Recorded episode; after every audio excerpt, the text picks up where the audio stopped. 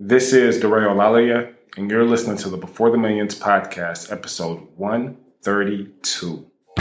Are you ready to be the master architect of your life? Are you ready to design your business and invest the needs that create the lifestyle you've always dreamt of? Are you ready to learn from entrepreneurs and millionaires who have achieved a certain level of success? Hey, this is Derek, location independent entrepreneur, and you are listening to the Before the Millions podcast. Hi, I'm Gina Lofton. I am an investor, and you're listening to the Before the Millions podcast. Hey there, my name is Heather Havenwood, marketing coach and global entrepreneur, and you are listening to the Before the Millions podcast. Hey, this is Mark Asquith, the host of the 7 Minute Mentor podcast, global entrepreneur and all round geek, and you are listening to the Before the Millions podcast. I am MC Laubscher, the Cashflow Ninja, and you're listening to Before the Millions podcast. You're listening to the Before the Millions podcast. Whether you're looking to invest for cash flow or build an online business that allows you to be location independent, you've come to the right place. Mr. Hollywood himself presents the Before the Millions podcast. And now your host, Dare Olaleye. What is going on, BTM Tribe? Welcome to another episode of the Before the Millions podcast. This is episode 132. Guys, I'm excited for today's show, as usual. On today's show, we have a fascinating strategy to discuss. We're talking about a strategy that allows you to buy real estate, to participate in the benefits and the upside of real estate, but to no longer have to worry about rodents and tenants and repairs and anything else that a landlord typically would do. So, on today's episode, we're talking about lifestyle design through distressed mortgage notes. Some of you may not know what that means yet, but I guarantee you by the end of this episode, you will have a good grasp on how to get started investing in real estate through the note, the underlying note on a mortgage loan. So, just to clarify, if a homeowner buys a house and they use bank financing, let's say the house is worth $300,000. Let's just say they're financed at 260. The bank has lent them 260. That $260,000 takes place in the in the form of a mortgage note. So, what the bank typically does is they go and sell that $260,000 note to another bank or to an investment fund or to an investor. Now think about the bank's point of view or whoever they've sold the note to. The bank doesn't worry about landlording. The bank doesn't worry about repairs. The bank doesn't worry about any of the day-to-day activities that go on on the property. All they worry about is getting their money. So in essence, investing in mortgage notes would position you as the bank without having to worry about actually managing the properties or the notes of the properties that you own.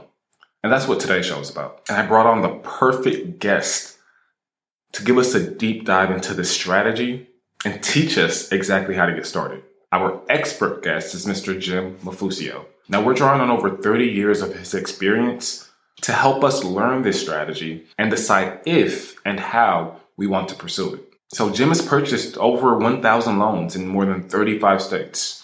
And we're going to talk about what a typical deal looks like. We're going to talk about performing notes versus non performing notes. We're going to talk about exactly where to find these notes and how to get started and what to look for in these notes. We're going to actually break down the math behind these notes. And this is something we've been doing a lot lately. I remember on the last episode, episode 131, our guest was pursuing the BRRRR strategy, a completely different strategy in real estate. And we broke down the numbers step by step to make sure that you guys have a full grasp on these strategies.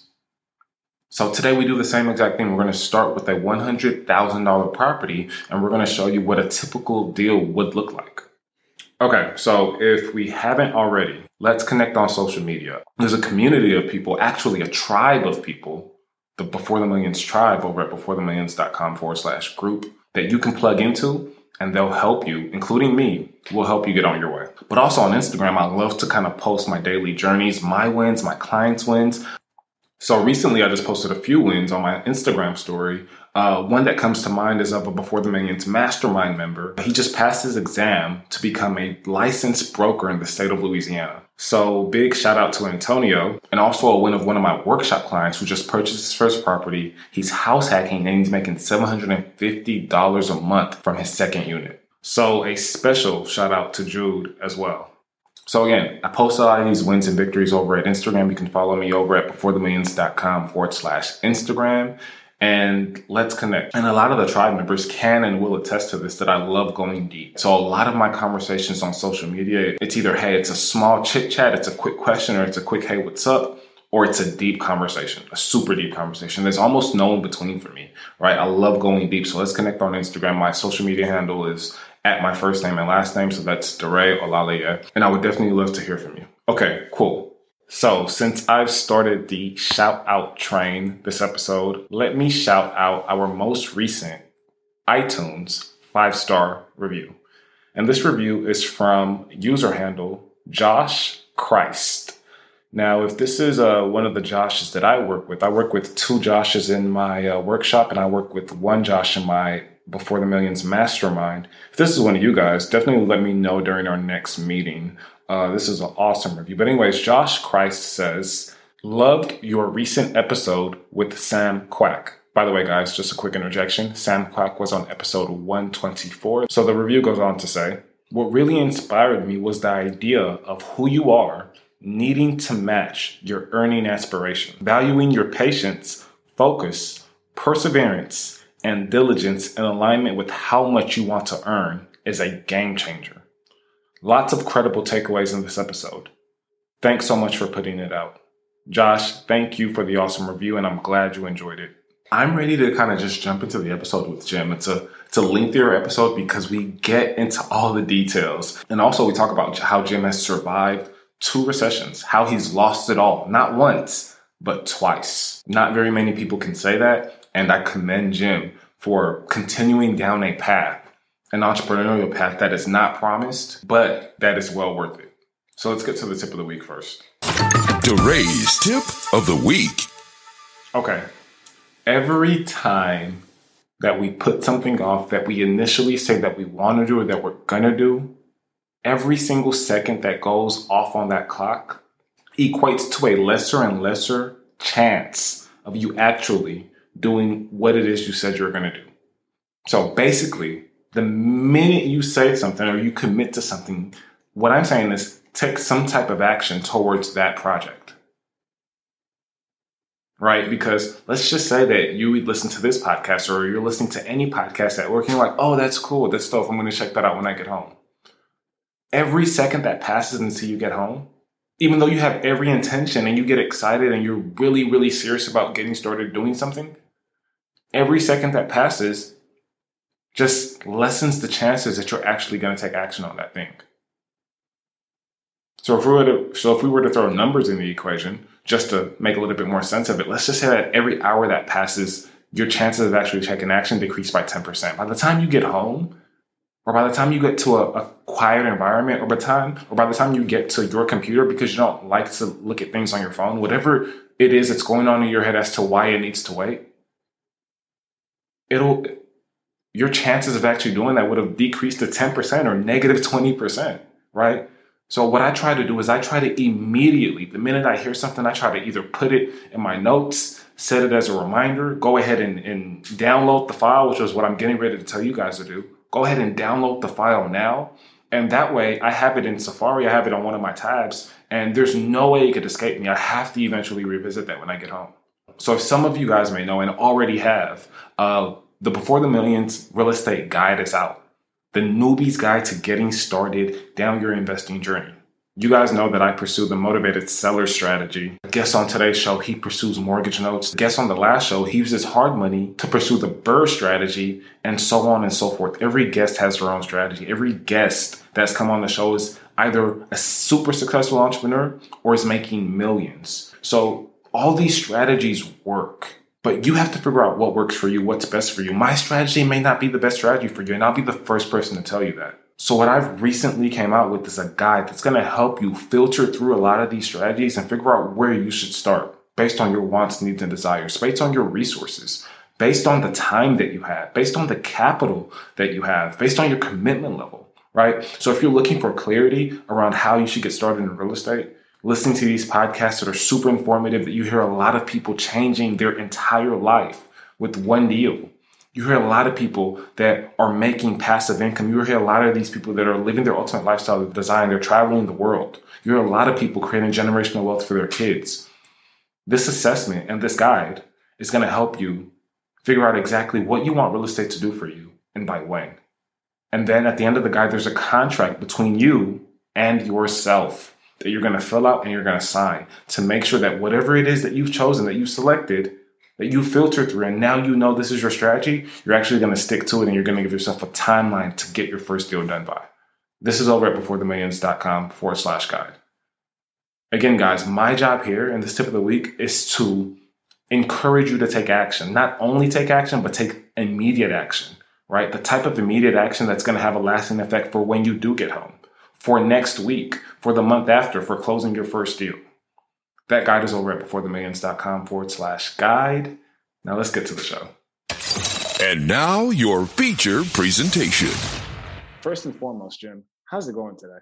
It's going great. I've been really looking forward to having this time with you, Dare. Jim, how do you say your last name? Uh, with difficulty. Uh, it's it's Mafuccio. And, uh, and boy, I hear all kinds of versions of that and different spellings, but that's what it is, Mafuccio. What's the origin?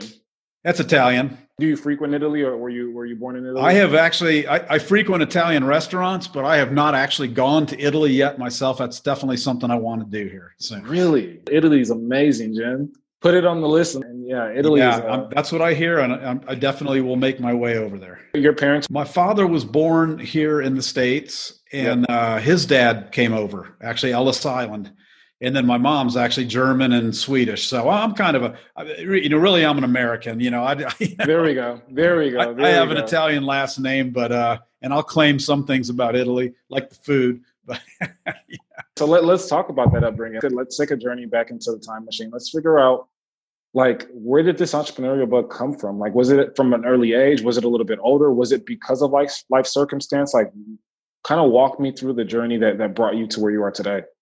Yeah, definitely will. So I, uh, first of all, my, my dad was the he was one of a, a large family, and he was he was the only one of his siblings to get a college degree, and he actually did that through the military through ROTC, and he got he ended up with an Ivy League. He went to Brown University, he got an engineering degree paid for by the government because he served his time in the military, and so he became an engineer, and then uh, he had, you know, he, he and my mom had the, us three boys. I'm the youngest of three sons. And all of us went on to get engineering degrees. So kind of the apple fell from the tree and we said, hey, this seemed to work out well for him. So, uh, so I got a civil engineering degree from Louisiana State in 1979 and went to work as an engineer complete i mean it was it, literally i went to work for the largest corporation in the world at that point in time so uh, I was about five years into that journey as an engineer and making a good salary and you know have everything laid out for you, everything that a corporation offers. And around that time, I just started really getting the bug, and it was really, uh, for me personally, it was kind of a spiritual journey, but something awaked awakened inside of me, which was um, that I want to really my my goal back then was I want to be able to buy back my time. I feel like I can be more productive in 40 or 50 hours a week than what the compensation was that I was earning. And it wasn't like it was bad compensation, but it's just pretty much at the end of a week, I didn't have any time left, you know, to pursue things, uh, you know, things that I might be interested in beyond the oil and gas industry. So, uh, so I got my real estate license while I was still working as an engineer in 1985, and uh, I got uh, two or three deals in under contract for friends of mine.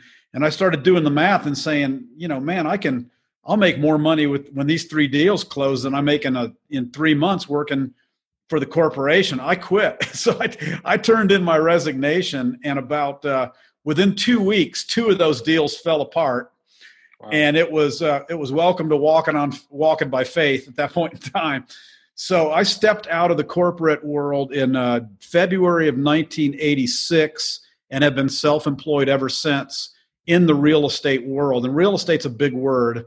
So uh, to get started, I, I, was doing transactional business, just basically operating as a real estate agent for friends. And then a partner and I started a small uh, residential development company. We started buying small uh, plots of land in Southern California and subdividing them and then building homes on them. So I was a developer. I was a, a, a small scale developer in Southern California and did that for, um, well, in about 1991, we had a Gold Nugget award winning program or, or uh, development and um, actually ended up losing everything.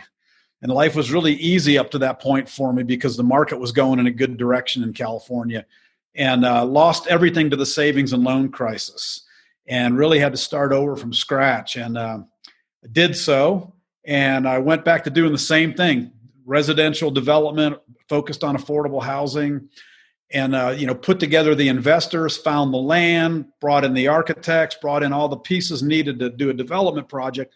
And then uh, lost it all again. Wow. in the subprime crisis. So the more as what we know of as the mortgage crisis 2008 through 2011 so i found myself um, in that time frame with uh, a wife and five teenage kids at the time. Completely broke. Uh, development skills were wasted at that point in time uh, because nobody you know you couldn't make sense of developing property in, you know after that after that crisis during that crash so I had to really start looking at how can I take my real estate background and my project management skills and focus that into a direction to uh, to get back, you know, climbing up the hill for the third time. And that's really where I discovered the uh, the mortgage space during that time frame as you can imagine, there's a lot to unravel there, right? Um, yeah, there is. You lost it all twice, and I, I remember in Rich Dad Poor Dad, Robert Kiyosaki always talked about how he he just wanted to to lose it all before 30 because it was it was it was it was proof to him if he were able to get it back that he had a he had a, a solid system in place. Yeah, and I want to speak to maybe resilience. I want to speak to maybe luck. I want to speak to maybe a decision just you just hadn't made a decision at that time because you you you had three three properties. There are three clients that you had uh, their properties listed either selling or buying for. Right. and for one reason or another two of those fell through. Right. What stopped you from going back to work? What stopped you from getting that stability? What what what told you that hey jim keep going. Keep doing this. Like what told you that i mean why not have that safety net well, I'd love to give you the the more exciting uh, version where I'm 100% the hero. Uh, but I'll tell you that it's a twofold story. Number one, I had already turned in my resignation, so the the bridge was burned. I wasn't going back. so that that's pragmatically that's probably the real reason. But but well, that's the on paper reason. The real reason is, and I think this is what you're you're touching on. Uh, you know, I just I just knew what I was capable of doing. You know, when, when those two deals fell apart, it wasn't because I didn't do my job. It's just, it's real estate. You know, there's all kinds of factors and variables involved. And, you know, you learn in real estate real quickly it's not closed until it's closed and you get paid when it gets closed. But this, but the, but the, uh, the things that I needed to do to get, even get those things, those properties under contract, you know, I knew how to do that. It was a skill set that I said, Hey, I can do this. I can, I'll just keep doing it, and eventually, you know, there's going to be enough deals in the pipeline where I can I can make a living, even as an agent. And fact of the matter is, one of those deals came back together, and then the uh, the other one, I still had the client, and I went out and found them. They were buyers. I was ser- serving as the buyer's agent. I was able to go find them another house. So it was a little bit of a scare, you know, at first, but then it was, hey, I took my deep breath before I jumped, and I'm focused on this thing. I'm going to make it work. So uh, I had my time back, right? Because I didn't have to show up, you know, forty hours forty hours a week at the uh, working for the man. So I had nothing to do with my time but to start, you know, ringing phones and visiting people and you know just applying the uh, applying the process that it takes to be a successful real estate. Again, at the time, a real estate agent, and that was pretty short lived because I started doing the projects about a year and a half after that. I got involved in the the real estate development end of things. So when you when you decided to leave your your your W two job, you know, I'm speaking to a lot of the listeners out there, Jim. When when you know, there's there's certain people with the mindset, and there's two different ways of looking at things. So I'm interested to see what your take is. But there are people with the mindset to where I need to see a certain amount of income for me being an agent first before I totally leave. Like I need to see this month over month. I need to see that consistently that I'm at least making what I'm making at work and then I'll leave.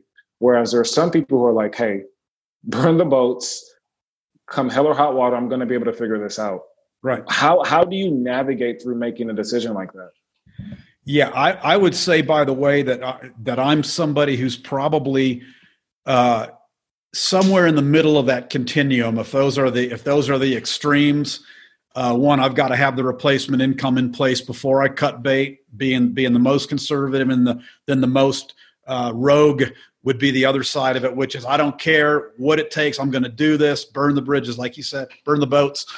Um, you know, being an engineer and being, you know, kind of raised in, you know, more of a conservative way of thinking, I couldn't just jump out without knowing. So I, I did get my license. I did get those deals under contract, but this is kind of where my optimism, I'm always looking at the half full.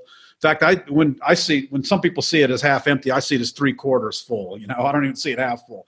So it's like, okay, I can do this. I once I once I understand the process, and I think that's going to hear me talk about process a lot because I think most anything in life there is a, a design and a, that makes sense. This is there is a design and a process, and if people will engage the process, and um, usually you don't have to reinvent the wheel.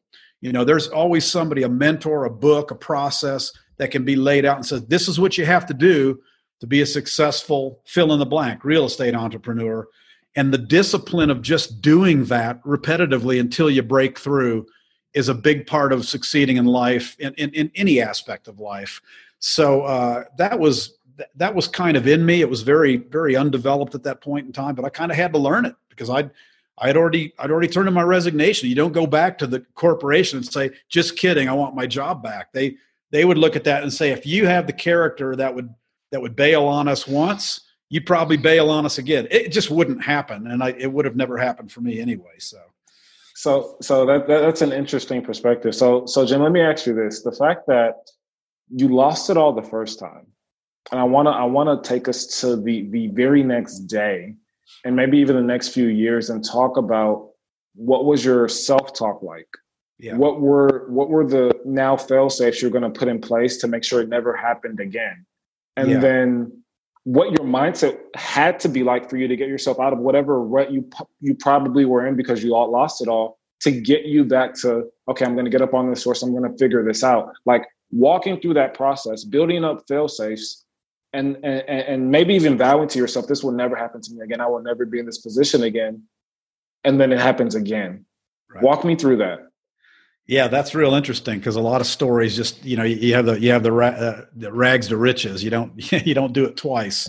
So uh, I'll tell you my my biggest uh, you know you know my my anchor in this whole thing is personally is my faith. So I'm just going to put it in terms where I don't get preachy on people that maybe aren't coming from the same perspective because you'll hear it in the uh, in the personal development field they'll talk a lot about knowing your why your why why you know like why i'm do- there's got to be something in you that's powerful enough to keep the engine going keep you moving down the track when the adversity comes for me that was my my faith and specifically not in some general sense but I knew that I knew that I knew what I was supposed to do, and it was not go back to a job.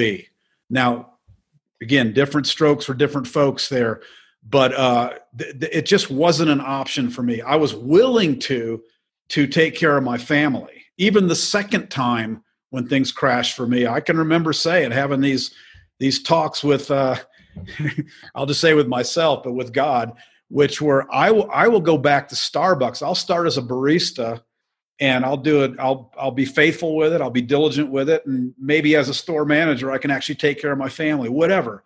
So it wasn't really an issue of too proud to go back to the workforce. It's just again when you know that you know that you know what you're mm. supposed to do, it just settles a lot of issues for you. So uh, you know you you just keep you keep moving forward.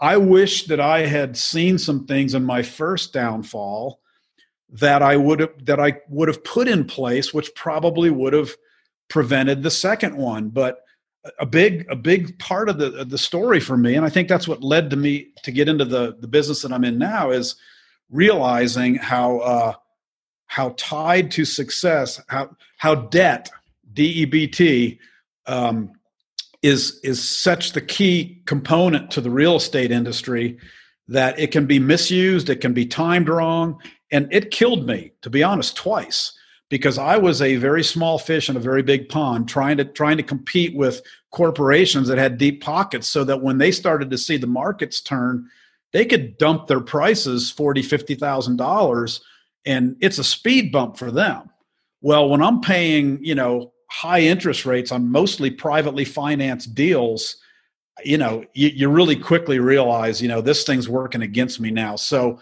uh, you know being a developer in Southern California, you, whether you like it or not, you're really a speculator if you're small.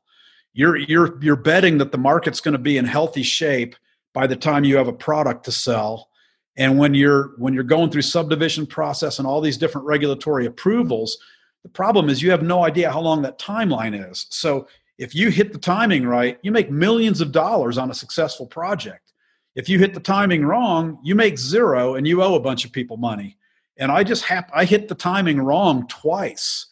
So uh, you know, if if I had owned everything free and clear, it wouldn't have been. I mean, it would have been a, a significant reduction in net worth, but I still would have had a product. I still would have had real assets. And so uh, I have a completely different philosophy about real estate now. I, I finally mm. am able to admit I used to be a speculator. I wasn't intending to be, but I just was. Now I'm looking at real estate that makes more sense. You know, the, the mid America you know, house that's worth a hundred thousand dollars but it'll rent for twelve hundred a month. I mean, where's that going to go? There is no bubble there. You know, it's not going to disappear. People need housing, and uh, it's it's more of a bread and butter conservative play. And so the mortgages we buy and invest in are secured by that t- generally by that type of real estate. It's not high dollar, high speculative real estate. Man, so much wisdom, Jim. So much wisdom. well, see this up here? You can see my hair. Maybe your audience can't, but uh, it used to be really dark brown. so. I, I, love it. I love it. I love it. It symbolizes wisdom, and uh, I, I, got goosebumps as you were kind of going through your story. It, it, it's fascinating. It's like you knew what he made you for. That's exactly you know right. exactly why you're here, and, and nothing can deter you from that. And I want to I want to have a, a newbie's introduction into mortgage notes and what it is, how to get started um, what's required, um, how how much do you need, where do you even look, how do you how do you know if it's a good deal, like all that good stuff. I want I want to see if we can uh, kind of have the newbies crash course on mortgage notes. And let's start with how you found mortgage notes and and why it was so appealing to you as opposed to being a landlord or some of these other real estate investment strategies. In 2009 and 10. Uh, I ended up moving from the West Coast out to the mid Midwest. I was in Kansas City, and I started uh, seeing all these. I mean, every other house was boarded up, no matter where you went. I mean, it was like there was distress everywhere, and uh, you know the banks, you know, were were trying to get rid of this, you know, trying to get rid of their properties, the the real estate that they'd foreclosed on, and then I realized, wow, they're probably trying to get rid of the loans too. They're going bad, so there was opportunity everywhere, and I started flipping houses just to just to you know feed my family. I hired a guy to to do the on-site work and supervision. And i started buying wheel wheeling dealing buying these houses. Found a couple investors that were willing to back me to put put together private loans bought the houses flipped them. And it was just i was keeping my head above water but i was looking for I, I just my sense was there's opportunity here everywhere. Where do i stick the fork into this thing you know? And so again it was it was really through it was it was pretty much i was divinely led i'll just say to the mortgage the distressed mortgage space specifically.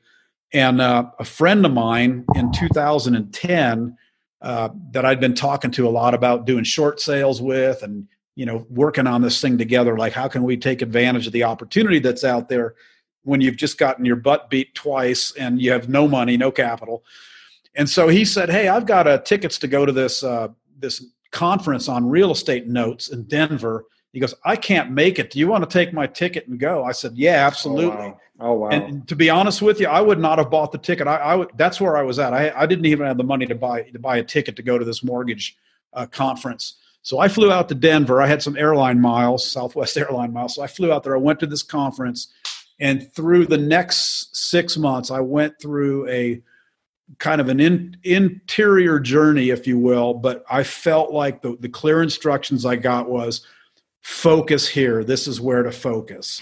And so um, I started, I got online, I started researching, I signed up for webinars. And, and I just want to say this to, to your audience that's out there. You, it's incredible the information that's available at your fingertips for free that's online. Is there a lot of junk? Absolutely. But you know what? Do the hard work of sorting through it. And you still have to you, you still have to use your brain, you know. But there's a lot of free material. There's there's a well, I mean, like your your podcast right here, you know. I mean, I'm sure people it's launched people, it's helped people kind of find the next step.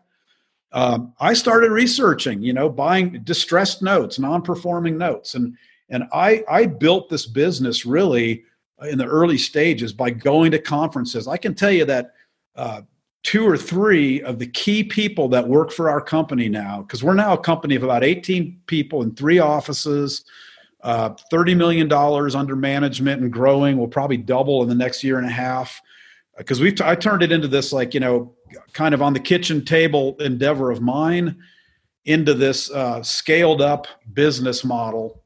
It's a long story, but um, my point is this: if a person wants to learn about mortgage notes, they, you know, literally, you can go online. You, you can go to some of the larger podcasts, and you you can search by the topic, and it's it's all there. And then you go to the conferences. There's one coming up here in uh, in November, actually, down in Dallas. There's a guy that you'll if, if you start googling around, you'll find this guy who runs this big Note Expo. It's called Note Expo and you go there and you listen to the speakers and then you shake hands and meet people and start networking and next thing you know you got somebody that's got some notes they can sell you and then you got some investors that want to put up some money and do it with you. So that's that that's the place to get started is called just get started. It just seriously jump into the middle of this thing learn everything you can learn learn as much as you can for free and then uh, decide which you know specific direction you want to go within the field. And that's what i did. In, in in the general term note buying right? Buying mortgage notes is it always safe to assume is it is the is the primary presumption that you're you're buying distressed non-performing notes or do people actually buy performing mortgage notes? Is that a common thing? Absolutely both. Uh, in fact probably there's more people buying uh, there's probably more dollars in play buying performing mortgages than non-performing simply because there's more performing mortgages out there than there are non-performing. Mortgages sell every day. You got to understand you know the when you go down to your local you know wells fargo or Citi or chase uh, office and and you know the credit officer there sits across the table and takes your loan application or the mortgage broker that comes to your house or whatever that, that's not money they've got sitting in the trunk of their car you know? So from day one even the stuff even the the you know the top tier paper that stuff's getting sold and then resold. And so uh, there's always been you know a mortgage in a resale industry a secondary market for mortgages. This uh, mortgage crisis that happened really created an opportunity for entrepreneurs and small scale people to jump into this space that probably never existed before. And a big part of that is, is the you know the internet. I mean back in the S&L crisis, savings and loan crisis in the early 90s, the internet wasn't that well established. It wasn't everybody wasn't even online at that point in time. So this uh, mortgage crisis that happened, I mean, the information's out there, so people can jump in. And that's what I love about entrepreneurism. I mean, there's all kinds of business models that have sprung up within this industry that have allowed people like myself, a small, really a small player when I jumped in. I had nothing. I had zero, zero capital, I had 30 years of experience and this gray hair and some some uh, and, and faith, you know, and stepped into it, and uh, it's it's very doable. Why buy non-performing notes? Well, okay, why buy non-performing notes? Because when you see the uh, the upside potential, uh, you know, you can you can take paper that's it, honestly, it's it's you know, you've heard the the adage, you know, one man's trash is another man's treasure. Well, these institutions that had all of this defaulted paper on their books, they absolutely have to get rid of it. They go out of business if they don't get rid of it. It's called bank failures and uh, you know being being uh, taken over by uh, you know by the regulators, which is actually what happened to a whole whole bunch of institutions. They couldn't get rid of their paper quickly enough. So you have somebody on on one side of the transaction that absolutely must get rid of this paper and then you have somebody else on the other side that says, "Wait, I can buy I can buy this for, you know, pennies on the dollar and and then I can work with the borrower and if if the, if I can get the borrower back into a payment plan and give them a much reduced I can I can forgive some of the debt, I can lower the interest rate, whatever it takes to get them performing again. I've just created a, a performing asset which I can either hold for the cash flow or I can sell to the people who buy performing paper and i've just made a big spread on that. So if you think of like you go to rehab a house you find a house that's in distress that you go in you pay cash for you know maybe you buy it at 40 cents on the retail value and then you put the sweat equity into fixing the house up and then you sell the house on the retail market. Well we're doing the same thing with this paper. We're doing the same thing with the debt instrument. We're, bu- we're, we're buying fixer upper paper and we're rehabbing the paper so that's super general terms, but and there was a ton of it out there. You know, when I jumped into this in 2011. Now I have to say, uh, you know, the, the supply has diminished significantly. Okay, there's still plenty of defaulted paper out there, but it's not like this big window of opportunity that was open when I got in. So my timing was really, really good. But there's always been a note industry. There's always been people buying non performing mortgages, and there's always people buying performing mortgages. And an entrepreneur can insert themselves in the middle of that process. And even to serve as a broker, where you go out and you be a finder, you find this paper for for larger buyers. Like we're at the place now where we're buying a lot of performing paper and we can't find it all ourselves. So we have people that broker it to us and we pay them, you know, handsomely to find us deals. So so, so before I get to how you actually find those deals, let me just walk through the quick scenario that that I've kind of gotten from our conversation. So, there's a there, there's a homeowner and they're behind on their rent payment. I mean, I'm sorry, they're behind on a mortgage payment for three months. They get some initial letters and calls from the bank. They don't respond, or they don't pay, or they get on a payment plan, whatever the case may be. They go into pre foreclosure. Um, even in pre foreclosure, they're they're still not able to come up with the funds they go into foreclosure, they get foreclosed on. Now the bank is sitting on this homeowner's note and all the other homeowners' notes that that um, that are, that are now non-performing. Once the note is the loan is foreclosed on, there is no longer, in general, there is no longer a loan. Now the now that bank, that institution owns the pro, they own the real estate at that point in time. Good distinguishment. So now now I'm thinking that there's a small window. Well, there, yeah, there's there's a small window in a sense, but because these uh, be, because these institutions now again i'm talking more about the climate three four years ago but because these institutions had all of these loans that were in default a lot of them were hesitating to start the foreclosure process because you know once they start the foreclosure process now they're spending legal money. Uh, not only that um, in, in a lot of counties they have to register the property become a register they have to register the property. Now they're responsible for things that go wrong at the property so, and there was just so much volume uh, of bad loans coming into the system that it hemorrhaged the whole infrastructure in terms of uh, you know processing the foreclosures.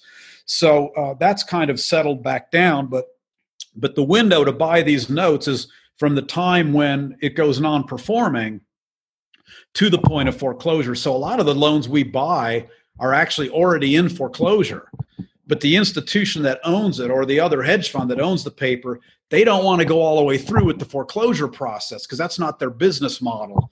Okay so we step in and say hey we'll buy your position out. Now we become the lender and we take over the legal file let's say but the first thing we're going to do is we're going to reach out to the homeowner because our our our business model is not to buy a bunch of homes because uh, because of people that are losing them in foreclosure. Our business model really is to try to buy this paper cheap enough that we can then reach out to the borrower homeowner and uh, and make it work for them.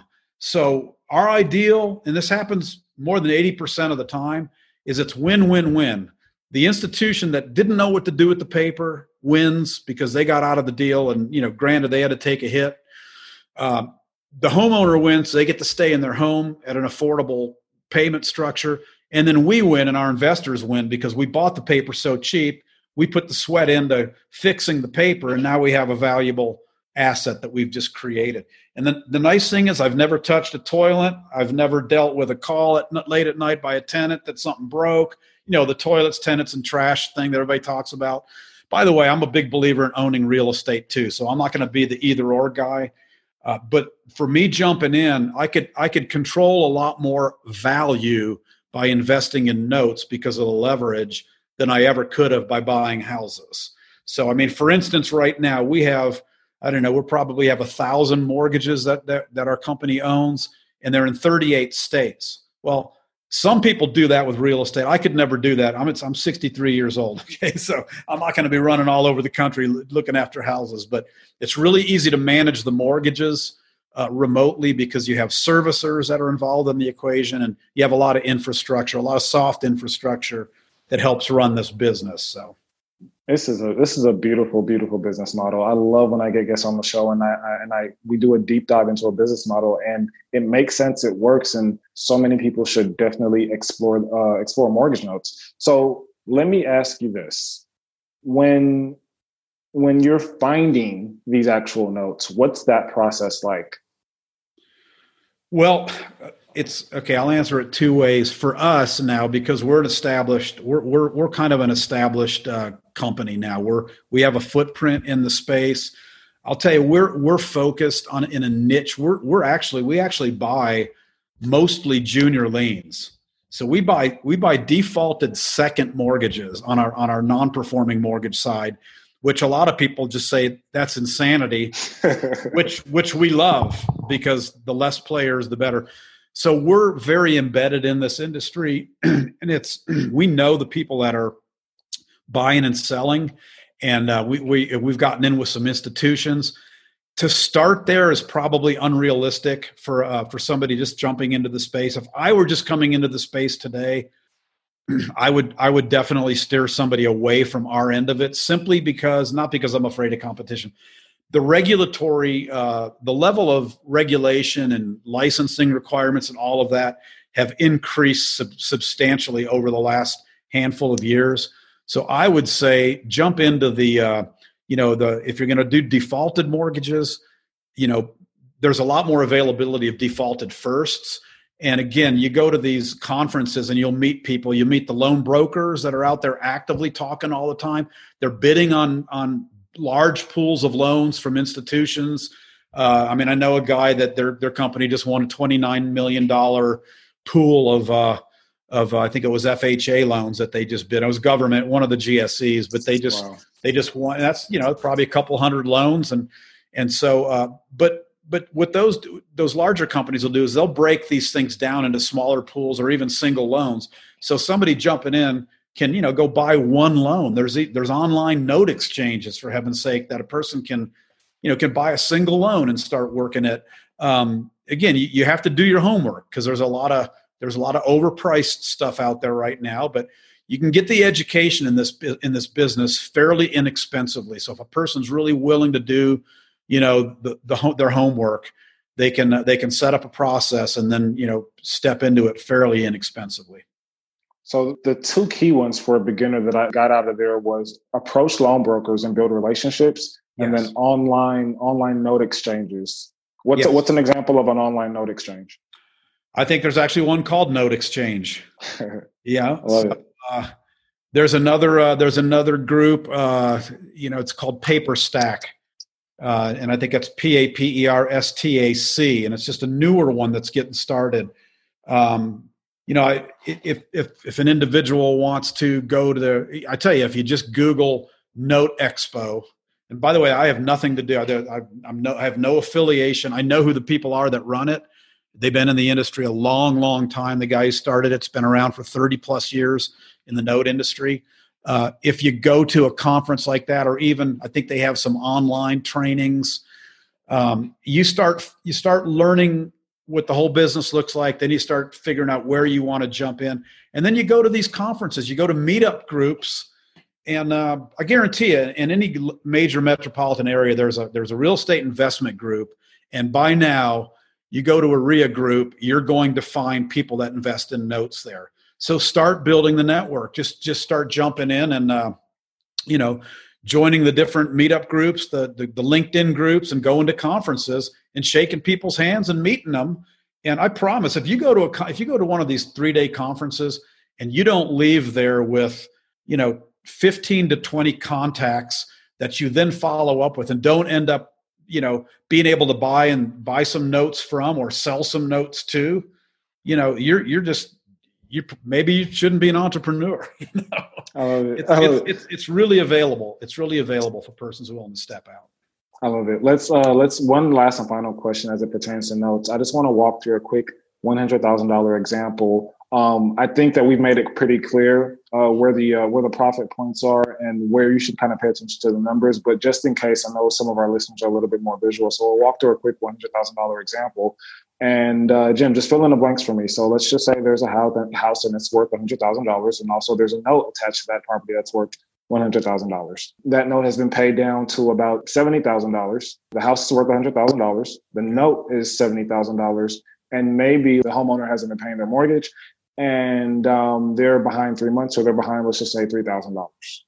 So they're all in at seventy three to the bank. That's how much they owe the bank, and they've just defaulted. And you, as the uh, you as the the note buyer, you're like, hey, I'm going to pick up this note. I'm going to try to pick up this note for let's just say thirty thousand dollars. Is that reasonable? Probably probably unrealistic for it for a for a first mortgage that's only three months underwater first of all, you need to understand for, for a smaller player, it's it's not going to be as easy to find you know a loan that's three months in default because you would be the first buyer of that of that loan typically so more realistically honest if i could would be to say the loan hasn't had a they haven't made a payment in say a year mm. okay by the time it's by the time it's available to a player at, at an, an entry level player in the business. That loan would probably sell for, so let's just say the, using your example, it, the, the principal balance is 70,000. The total owed on it, let's say, is 80,000. That loan would probably sell, uh, and this isn't exactly the kind of paper we go after, but I'm going to guess that would sell for something in the 45 to 50% range, not of the loan balance, but of the of the BPO value of the property. Okay, when gotcha. you buy when you buy mortgages, you're really buying you're looking at your investment to value ratio, not necessarily the loan to value ratio because even though that borrower owes 80, I don't want to pay 80 for that loan. Now, in some markets, there's some crazy people out there that are actually buying paper at close to par, which which is that's not the world we're in. That's not the entrepreneur world, right? So I'm going to say you can buy that lo- that mortgage. Let's say you could buy that mortgage for 50% of what the property's worth. But let's say a BPO on the property shows maybe the people have left the property, so it's vacated and it's not, or it's in disrepair at whatever level. So maybe the BPO comes in at ninety thousand dollars. So I'm going to make an offer to buy that paper for forty-five thousand. You follow me? Fifty percent of the as-is value of the property. Okay, so if I own the paper now for forty-five thousand, then I'm going to start. I'm going to I'm going to I'm going to board that note with a servicer. I don't want to get too technical, but I'm going to use a licensed servicer that knows how to send all the statements out to the borrower, and, and maybe even they're going to have all of the initial direct contact with the borrower. Uh, that's how we do our business. Um, we actually have some in-house people that contact the borrower directly, but they're former bankers and they're very compliance minded it's, it's it's pretty dangerous water out there when you start contacting bar homeowners directly. Uh, there's some things you can do really wrong and get in a lot of trouble. So again, get the education. But let's just I'll go I'll back up. Get, I'll go back up to thirty thousand feet here. I'm sorry. So you no, buy this good. thing for forty five thousand dollars. If you have a homeowner that that you know they got too far behind and they couldn't they couldn't bring the full ten thousand balance to to the uh, previous lender, and that's all the lender would allow them to do. I can go to that homeowner. I can say, look, uh, you know, what have you got? First of all, what happened? What's your story? Why did you stop making your payments? And you know, you'll hear all kinds of stories. And then, more importantly, what do you want to do? Do you want to stay in this property? Is it realistic for you to stay in this property? Yeah, we'd really love to. We've raised our kids here. We just got a little bit behind, and now we feel like we're too far behind and we're going to lose the property okay, what do you, what do you have in terms of liquid assets? Can you and maybe they can bring three thousand dollars to the table. Okay, and then what about your income? Do you, are, yeah, we got back on our feet. I had to go find a new job, but I've been doing that now for six months. The bank won't talk to me anymore. Well, I know why they won't talk to you because they sold the loan. You know, they don't have anything to do anymore. That's why I own the loan. Okay, so I am the bank talking to you now. Now let's see what, what we can work out. So prove to me that you have steady income, that you want to stay in the property, and maybe you got some skin because you've been you haven't been making a mortgage payment for a year. So hopefully you've saved some of that. You haven't just gone out and bought toys or whatever. So we want to get some we want to get some good faith money from this from the individual, and then maybe we rewrite this mortgage for um, you know maybe maybe we maybe we roll their defer their arrears into the balance and say okay your loan is now eighty thousand dollars, but we're going to give you a you know a lower interest rate for the first two or three years. There's all see, the thing of it is all kinds of tools we have available now because of what we bought this paper for we bought it at 45 cents. So, so if they're, let's just say, for instance, uh, they're making, uh, they, the loan's written at 9% interest on their, on their $80,000 that they owe. Well, if I'm into that for, for half of that, for $40,000, I'm just using real rough numbers, then really that's a 16% yield on my investment, right? So I can take that performing paper now after they've made two or three, four, six months of payments and I can sell it to uh, performing paper investors out there that'll buy that at about a 10 or 11 percent you know interest rate maybe less maybe a 9 percent if they like the area. So you just run the numbers and see what that might make my loan worth $60000 so i paid 45 for it i can sell it for 60 i made $15000 you know that's just a that's that's in, in, in rough terms. It, the numbers are actually more exciting with seconds because we end up just to give you an example we're making two and a half X for everything we buy. If we buy a hundred thousand dollars worth of second mortgages, we're going to profit. We're going to make two hundred and fifty thousand on that hundred thousand. It's yeah. finding them today that's that's difficult. So you can't really start and build a business model based on that today. It's just, but when you find those, they're like gold. I, I think a lot of people throw them away. I love them. Send them all to me. I love it. I love it, man. Jim, this has been a fascinating, fascinating episode. I'm so happy we're able to dive, do a deep dive, a master class on notes. It's been uh, truly inspirational. I love the business model, um, but yet and still, like you said, it's it's it's very hard to find a lot of these notes these days and to create the, these types of financing structures. And I want to kind of talk to what you guys are doing in the space and um, kind of how you're helping maybe the average individual get into this business and some of the things that they could look forward to if they visit, if they go up to you guys' you guys' website. Yeah. Okay. Well, yeah. So uh, I just got to be 100% honest with you because that's just the way I am. Um, the model that we're doing right now is actually not. We really don't have an entry level aspect to it. Like we're not we're not in the training business. We're I can point people in a good direction. Uh, we're we're actually at the place now where we're working with institutional and accredited investors that invest in our mortgage funds and then um, you know so they're passive investors but i can i we're, we're more than happy to point people into a good direction for getting started in the note business. Unless they're a passive accredited investor then we welcome them to invest in our funds but it's aspenfunds.us so other than being able to give some advice and point people to some of these uh, you know some of these different note companies that are out there doing trainings and um, holding these conferences that, that's what i would recommend and is, honestly go to a conference and just do it do a three day immersion into this thing and you'll know right away whether it's something you want to you know pursue long term or not and I, I think probably most people that go end up pretty excited at these note conferences so. I love it. I love it. I love it. Um, so I want to quickly touch on that last subsegment of people who are accredited investors and they're looking to uh, diversify. They're looking to invest in funds such as yours this is a completely different business model than what we've kind of been talking about. So, what would be the pros and cons as opposed to crowdfunding or investing in like a fundrise or going out to buy these notes themselves? Like, what's uh, why invest in a fund uh, after uh, note investing? Yeah. So, uh, well, first of all, I can I can I can uh, handle the, the the last the last one that you said right away. Like, as opposed to going out and buying notes, it's it's it's you know buying and owning a note you, you now have an asset that you have to work. It's not a passive investment. Okay i'm assuming you're talking about not a non-performing loan. So if i have you know if i have a million dollars and i want to make a good return on my money you know and i can invest it with a group that's going to you know i mean traditionally we've been generating between 15 and 25 percent, you know, IRRs to our accredited investors that invest in our mortgage pools or our funds that our workout funds. That's where we buy the non-performing mortgages.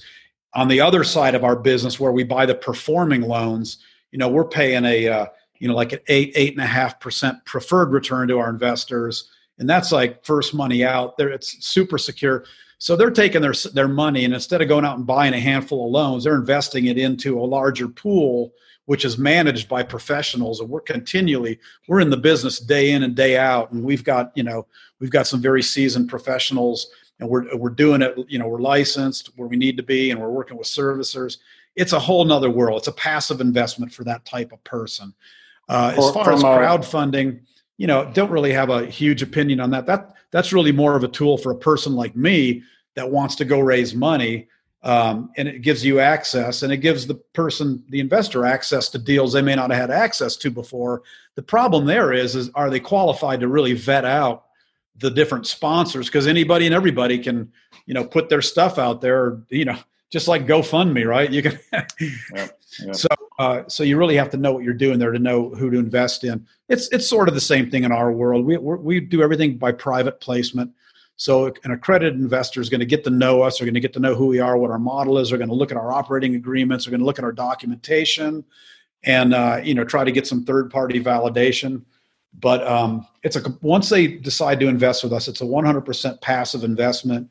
We send out monthly on our income fund. We send a, we we give them a monthly. Uh, they get their payment monthly, and then a quarterly statement, which you know gives all the financials of the fund and and whatnot. So it's kind of it's it's a it's a semi it looks like an institutional investment almost. I love it. From a from a um, and speaking to the accredited investors from an asset allocation standpoint. Uh, again, this can be one of your kids or one of your best friends that's just now getting into the space. But from an asset allocation standpoint, let's just say you uh, you know you're working or as as an accredited investor, you're working with sponsors who who buy apartment buildings and they're earning the same IRR as you guys. What, what, from a risk reward standpoint, what kind of advice would you give that person to diversify? What's more risky and what's what's less risky, and how do you how, how would you kind of quantify that? Wow, that's a that's a good question. It's it's it's, it's a little bit of a tough one. I'm not really on the finance side of our business, but I, I know that uh, you know you can invest in um, apartments. Uh, really, really super important to know your sponsor uh, because a property can look great on paper. All the numbers can look great on paper. And, you know, markets go up and markets go down. And, you know, there's parts of the nation right now that are probably overbuilt. You know, apartments were the darling investment, you know, in, in the past season. You know, for a while it was storage units, but after a while, everybody jumps into that space. You know, they take the home study course and, you know, wow, I'm going to go be a, a you know a, a mini storage developer, yeah. and and then you then you have the big institutional REIA you know uh, REIT trusts, real estate investment trusts that come in and basically they squeeze the cap rates down to the point where you really have to be able to find a value added play for it to make sense. So the mortgage space, it's just not it's it's not as sexy if I can use that term. It's like, look, these are existing mortgages. For the most part, what we what we specialize in, the, these are mortgages that are secured by you know home sweet home. It's mom and pop. It's it's not it's not a business model per se it's a it's home it's bread and butter. So uh, you know our our metrics are easier to look at our risk profile is easier to assess. I think there's still risk in our business if we're if we're too strongly invested in the coasts. I think right now the coasts are you know they're they're they're subject to some correction especially the west coast. But uh but our, our loans are spread out across 38 states. So I tell our passive investors coming in, and I have investors out in, in California that are, you know, they're lending money as private lenders out on the street in the seven, eight, nine percent range for someone to do a fix and flip. Well, I'm saying you could put that same money in our fund and it's not it's not based on a fix and flip being successful. These are mortgages that are, have already been paying in some cases for several years, and you're secured by, you know, people's homes that they're you know they're not going to stop paying on unless they run in some real serious trouble. And then there even then there's ways we can help them stay in. So i, I think it's a super low risk uh, play within the real estate space but i'm not going to throw anybody else's models under the bus. I mean there's some great apartment deals you can do and there's some great storage deals you can do. The bottom line is just do your homework, run the numbers, or get some counselors around you that can that can help you make a good decision. Yeah, and diversify. So I love that. I love that. Jim, this has been simply amazing. I, I've loved this podcast episode from beginning to end, and I, I, I kind of want to round it this uh, the segment out with with this. When you think about you know the past decade, two get decades, three decades of, of failures and successes, and kind of what you've been aiming for, I believe that that's ultimate lifestyle design for yourself and your family and you've set your laurels on the vehicle to do that for yourself and for your family for generations to come because i don't think that it stops with you i think it started with you. You've now transitioned into a stage in life to where you are quote unquote living your ultimate lifestyle design. And that's something that i want many of the listeners if not all of the listeners to eventually get to. Um, and you've had a lot of trials and tribulations on that journey. What, what, what would be your, your biggest advice when it comes to failure? Like when it comes to, hey, like I, I, I could have given up uh, two decades ago, a decade ago, I could have given up every single time. I could have went back to being an engineer, but I knew what I wanted. What, what's kind of your biggest advice? Just, just thinking back over your journey of the past few decades. Well, you know, at a, at a, uh, at a practical level, there's the adage out there that the best way to learn is by, is through your mistakes, right? I, am going to propose to you that that's actually the second best way to learn. The first best way to learn is learn from my mistakes. Somebody else's mistakes. Okay. Yeah. And and and the sad the sad fact is the human nature is most of us will nod our heads to that and say, yeah, that sounds good, but then we'll go need to make the mistakes ourselves anyway, which is foolishness. Um, when I got started as an entrepreneur, I don't even know that I ever heard the word mentor. I, it probably was out there somewhere, but I never heard it. A person nowadays really doesn't have any excuse to not once they decide what they want to do, what where where in the entrepreneurial world they want to insert themselves, go find the people that are doing it successfully with integrity, with with character, and you can find all this out because when you really drill down into any industry, they're all we always say it's a small world. It, it, everywhere you go is a small world. Every space you get into is a, you can find out really quickly if you do the homework who the bad actors are and who the good actors are and who the people that are willing to mentor and you really can learn from other people's mistakes. I mean, I maybe one day I'll do a a, a mentoring deal called "Learn from My Mistakes" or something. But but uh, you know, so that's on the practical end. It's like you really can say you can really cut a lot of time off the learning curve by just being a great student and finding a mentor or mentors to follow. Uh, the second to, part of that would be focus, focus, focus. Um, and that for me to say this, if you knew me and knew my personality, my, my business partner would laugh right now at me because I can I can get shiny object syndrome as, as, as good as the next guy. But when we decided to focus on this, and he's really been a great help to me, my partner, um, when we started in 2012 together, but just really focusing on this thing to the point now where we have a staff that pretty much i mean i'm really not that needed in this in this company anymore you know i hate to say that i might get i might have to fire myself but if there you focus until you get the thing working and then it just becomes processes it's all about the right people and putting the processes and systems in place and let those things you know scale your business. That's uh, that's where you want to get. Lifestyle design acceleration hacks. What is your favorite for the millions book? Well, I have to say it's uh, I, I, don't actually do a lot of reading. Um, when I read, it's it's it's usually spiritual orientation. I, I read the Bible. You know, there's wisdom in that book. Uh, you know, John Maxwell is probably the most well known. He's probably changed the culture of business internationally more than one more than any individual with his leadership books if you really break it down and look at the stuff he's teaching, it's all in the book of Proverbs, right there in the Holy Bible, the best-selling book of all time. So honestly, uh, that it's my story, so I get to tell it. But that's that's that's what most of my reading flows out of. Uh, but what I do is a lot of webinars. So I'm a Cliff Notes guy. All right, I've never. I'm I'm a little too adult ADD to sit down and read too many books cover to cover.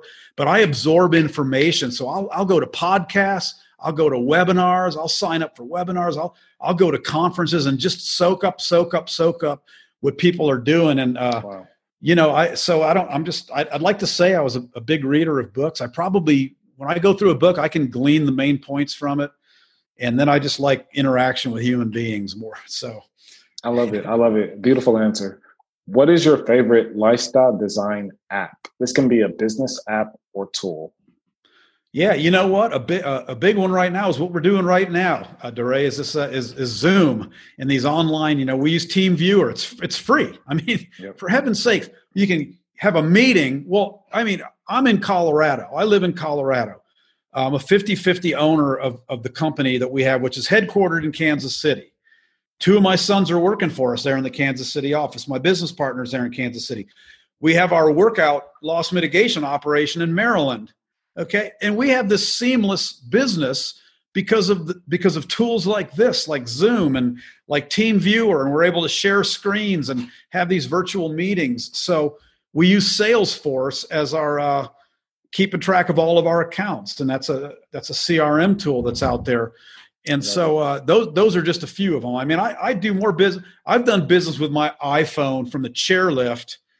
I shouldn't be saying this in case any of my staff I've actually signed purchase agreements on the chairlift on my way up to do another ski run. And here wow. everybody back back home thinks wow. I'm working hard. Goals, goals, goals, goals. I there you it. go. I love it. I love it. So we have Zoom, we have Team Viewer, and we have what was your CRM again? Salesforce. Salesforce. Yeah, Salesforce. Um, awesome, awesome stuff. What do you enjoy most about the way your lifestyle is currently designed? Well, you know, again, I, I'm sick, could be 63 years old here in a month. So this isn't going to be the same stage everybody's at in life, but but you can have it, you know, you can have it as a goal to aim at. Right now, my my involvement in the business is more about pouring into the people that are working for us and um, seeing that their you know that that their destiny is being pulled out of them. Um, I, I love managing the business at a high level. We have very capable managers on a kind of a departmental level but um, you know, I just love. I you know, I this is my third time up the hill. You know, and this is what I had a vision for. You know, 30 years ago was was having a business where I could become truly passive, but still involved with people because I don't I don't want to just have, you know, money coming into the mailbox every month, but no interaction with human beings. I just I love people. I love being I love being in a day to day involvement with people. So that's probably it for me. I can I can work the hours that I want to work. And, you know, it, I, will I'll just say this, you know, if you don't love working, don't become an entrepreneur. I'm not going to sit here and talk to you about the four hour work week. I know there's people pulling that off. Um, if, as an entrepreneur, you're going to probably work more hours at the end of the day than a person that's working a nine to five job. I will say this though, you love your you love your work so much because you chose it. If you're an entrepreneur, that you know, and people ask me, well, what about vacations? You know, I'll take a few days here and there. I just don't need it. I love what I do. So I feel like I'm, in some sense, I'm always on vacation. And yeah, if an email comes through that I need to answer, I answer it. But it's not like this big drudgery of a task. I just enjoy doing it. So yeah. enjoyed talking with you here. You know, this is work. They call this work. You know? They call this work. Dude, they actually call this work. It's crazy. I, if I, every single day it fascinates me. yeah, that's right. What were the sacrifices that you knew you had to make before the millions to get to where you are today? Yeah, the sacrifices. Well, you know, there was definitely, and there always has been, uh, hard and focused work. Not not grueling work. I'm not. I'm not that. I'd, I'd wish I was more of a athlete class worker. You know, but uh, you do have to focus. You have to be willing to uh, absorb failures along the way and not focus on those. I mean, learn from them and then move on, put it behind you and move on. Um, to get to where I am today, which is being, you know, a, a co-owner and a co-CEO of this growing company, honestly, the first, you know, serious windfalls we started getting when we started getting some big checks coming in in 2014, we sewed that right back into bringing hiring people and bringing them on because we wanted to scale the business I wanted to share it with with. Uh, so now we have you know four of our kids working for us in, in, in business, awesome. and so uh, the sacrifice there has been where we could have you know made the millions and taken it and gone and spent it. We're investing that back into this company for the future, and yeah, we're enjoying it too, and we're being we're being rewarded financially, but. Um, you know, I, I think the generation, our, the next generation is going to be rewarded financially because of what we're putting back into the business. So who was essential to your growth before the millions and why? Wow. So I definitely would say the my uh, my education, my upbringing um, helped a lot. You know, my engineering six years as an engineer and a project manager. That that education, that learning that way of thinking, and being able to apply that project management type of mindset to a new business model, an entrepreneurial business model. It's all the same skills. You just you know tra- transfer those over. Um, so I'd say that was that was really key. And Jim, who was essential to your growth before the millions, and why? Wow. Okay, so I would say my parents for sure because of the way I was brought up. I would say there was a gentleman that uh, when I was still an engineer, a gentleman actually that my wife met at, met at the YMCA, who was a real estate syndicator, and he uh, he started talking to her about what he was doing in real estate and projects. She says, "Oh, you need to meet my husband," and so I, I met this gentleman. He ended up being he was a neighbor actually, and he kind of took me under his wing. And uh, so there, I guess that was a mentor. They didn't even call him then back back then. They didn't wouldn't have called himself a mentor, but he kind of coached me along. And uh, you know, so he'd be a guy that Rick Begulin's his name, and he's a guy that helped me out a lot. I love it. Started. I love it. I love it. Last but not least, Jim, why do you think so many of us are stuck before the millions, even though we have every intention of getting to the millions? Why are most of us stuck? You know, there's a lot of things. Um, there's a lot of issues that you know within our human nature. There's a lot of there's a lot of baggage that we carry, whether we're willing to admit it or not. And um, you know, when you start up the when you start up the entrepreneurial slope, you're going to you're going to be confronted with character issues in, in yourself. You know, uh, where do I run to when there's pressure on? Do I run to the refrigerator? Do I run to the theater and watch a movie? Do you know? You start seeing the places where where where we escape, and you know, really having the mindset that I'm not. Once I see reality about myself, once I see where the weakness is, I'm not going to go into condemnation. I'm not going to go into shame. I'm just gonna I'm gonna get with some people that are overcoming and that are overcomers, and I'm gonna say, help me along. It's humbling, but um, I think that's where people get stuck. I think most I think most people get stuck uh, because their interior life hasn't been dealt with at a level, and, and that's an ongoing journey, as we all know. You know, um, but it's you're you're pretty quickly you're confronted with your fears, and um, you know there's some great personal development people out there. Um, again, and if, if you're part of a church, that's that's that's great. That people that have their head on straight, as, as a man thinketh in his heart, so is he. So, so he if you're thinking about failure all the time, and you're thinking about my my background and my limitations, and well, we didn't have this and didn't have that, it's it's a recipe for failure. But if you look at the opportunity we have and you move forward, and then you get with other people that are going to help pull you up instead of dragging you down, you'll make it, man. Anybody can. I'm convinced anybody wherever they're at today there's a path forward for the person who's in jail today. There's a path forward for them if they'll if they'll first of all get their mindset right and then look for that person that's going to be divinely sent to them. It's going to say, you know what? I'll go on this journey with you. Let me let me let me walk you to the next step of this thing. People are out there. You just have to open your eyes and believe for it. Boom. And there you have it, ladies and gentlemen. Jim, this has been beautiful. I wish I could say your Italian last name. So say it one more time for our listeners. Mafuccio. Mafuccio. Thank you so much, Mr. Mafuccio. This has been an amazing podcast episode. If listeners want to learn a little bit more about you, maybe ask you a question or two, where and how can they reach out? Yeah, the best way again is go visit our website. We're, we're a small company, so we'll find you aspenfunds.us and just uh, go to go to resources or go to contact us and just send us a message and tell us what you're what you're interested in and uh, and we'll get back to you and uh, help you along the way. I love it. I love it, Jim. Keep on doing what you're doing in the community, and we'll talk to you very, very soon. All right, man. Thank you very much, Jerry. God bless.